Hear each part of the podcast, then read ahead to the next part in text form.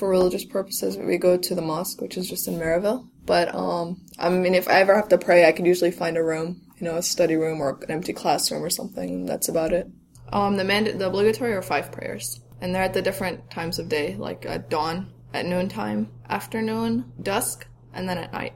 It used to be determined by the sun and stuff, but now there's like I have an app that just tells me what times I have I can pray on. So you can pray absolutely anywhere. You can pray outside. You can pray. I mean, I've prayed in some really weird places, like a Macy's fitting room.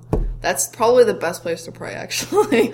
so I feel like a creep, sort of like I just like this is an empty classroom. I'll just use this for a few minutes. But like the library, you can usually find either study room or the copy room or something. Or Mueller is always full of empty classrooms. I don't know. I think once somebody walked in, but not really interrupted. Like it was fine. I don't know. We were gonna work on something like that, like a prayer room, so you could go there where no, no matter what time or anything, and it would just be an empty room. I know they were thinking maybe in the union, but there was me, and then now I have like a couple friends on campus. Two of my friends are on campus, and my brother and his friends. So it's getting to be like more of us in a way.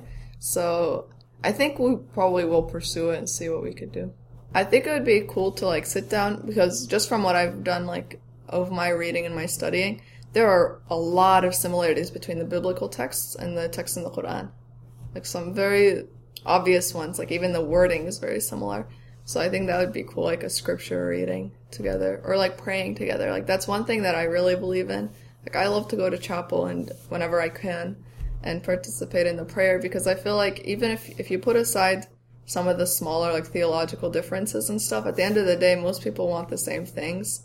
Like, everybody wants safety and health and peace and you know the big picture. And you're praying it's the same God and you can adopt different forms of prayer. So I don't think anybody would object to that, and I think that's something that that's something I'm personally like a big fan of. I guess there should be respect on both ends.